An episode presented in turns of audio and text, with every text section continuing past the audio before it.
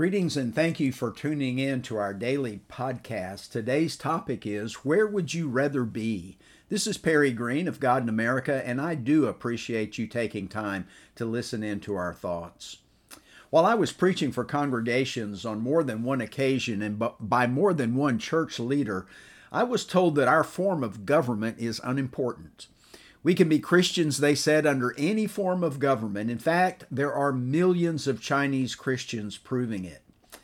Those church leaders often would go on to say that we shouldn't get involved in politics because the early Christians didn't get involved in politics. Most of them were enslaved by the Roman government in one form or another, and they simply had to submit to Roman authority and hide their practice of Christianity. Those statements have some truth in them. We can serve God under communism or other governmental tyrannies. The Roman Christians, for the most part, had little to say about changing their government. But don't forget, Christianity was born into the Roman Empire, it was not its foundation. The faith and action of those Christians were supposed to make a difference in their culture. Some of the Christians in the Roman Empire did make an impact. In Thessalonica, they were described as these men who have turned the world upside down in Acts 17:6. Those followers of Jesus were actually righting the world that had been turned upside down by sin.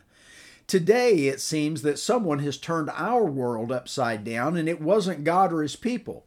Should we not be trying to right our world and return God to His rightful place? A thought occurred to me recently.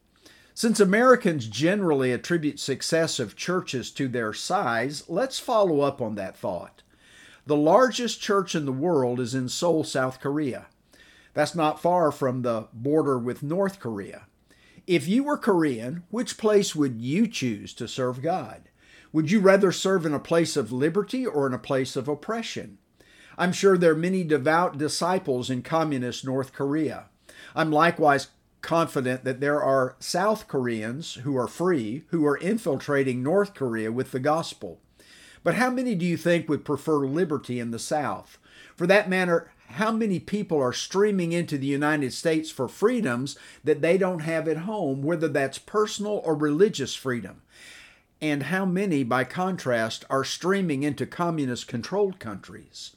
As a side note, it always amazes me that people are bashing America so badly, but look at the masses yearning to breathe free. Americans who hate America should take a sabbatical and try out one of their socialist utopias to see how they fare. Have you heard how Cubans are finally fed up with communism and are protesting, waving the U.S. flag in their hands? If socialism or communism is so good, why the protest? Why do they want to change it? We've proven in our own history that socialism fails. It was tried at Jamestown and at Plymouth, and in both cases, the colonies had to make changes. Instead of socialism, they went to private property and free enterprise. Those changes saved the people from starvation and brought prosperity. But if we don't study history, we won't understand and we will fall into the same pit as others.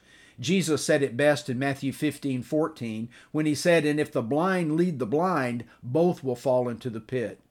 We can be spiritually blind in a number of ways. We can be rebellious and as a result are unable to see and discern right from wrong. We can be ignorant and not even know what we should be looking for.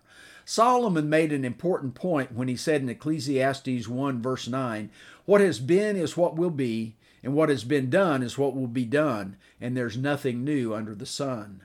Since there's nothing new, it would be a good idea to see what has been. If it's something that has worked, shouldn't we embrace it? If it is something that has failed, shouldn't we shun it? In Deuteronomy 8, verse 11, we have this warning Take care lest you forget the Lord your God by not keeping his commandments and his rules and his statutes, which I command you today. And in verse 18 of Deuteronomy 8, he said, You shall remember the Lord your God, for it is he who gives you the power to get wealth, that he may confirm his covenant that he swore to your fathers, as it is this day. If we remember and serve God, our path prospers. If we forget God, our path ends in destruction. Where would you rather be? Where would you, you rather your children and your grandchildren to be? Well, thank you again for tuning in today, and I want to encourage you to keep the light of faithfulness burning.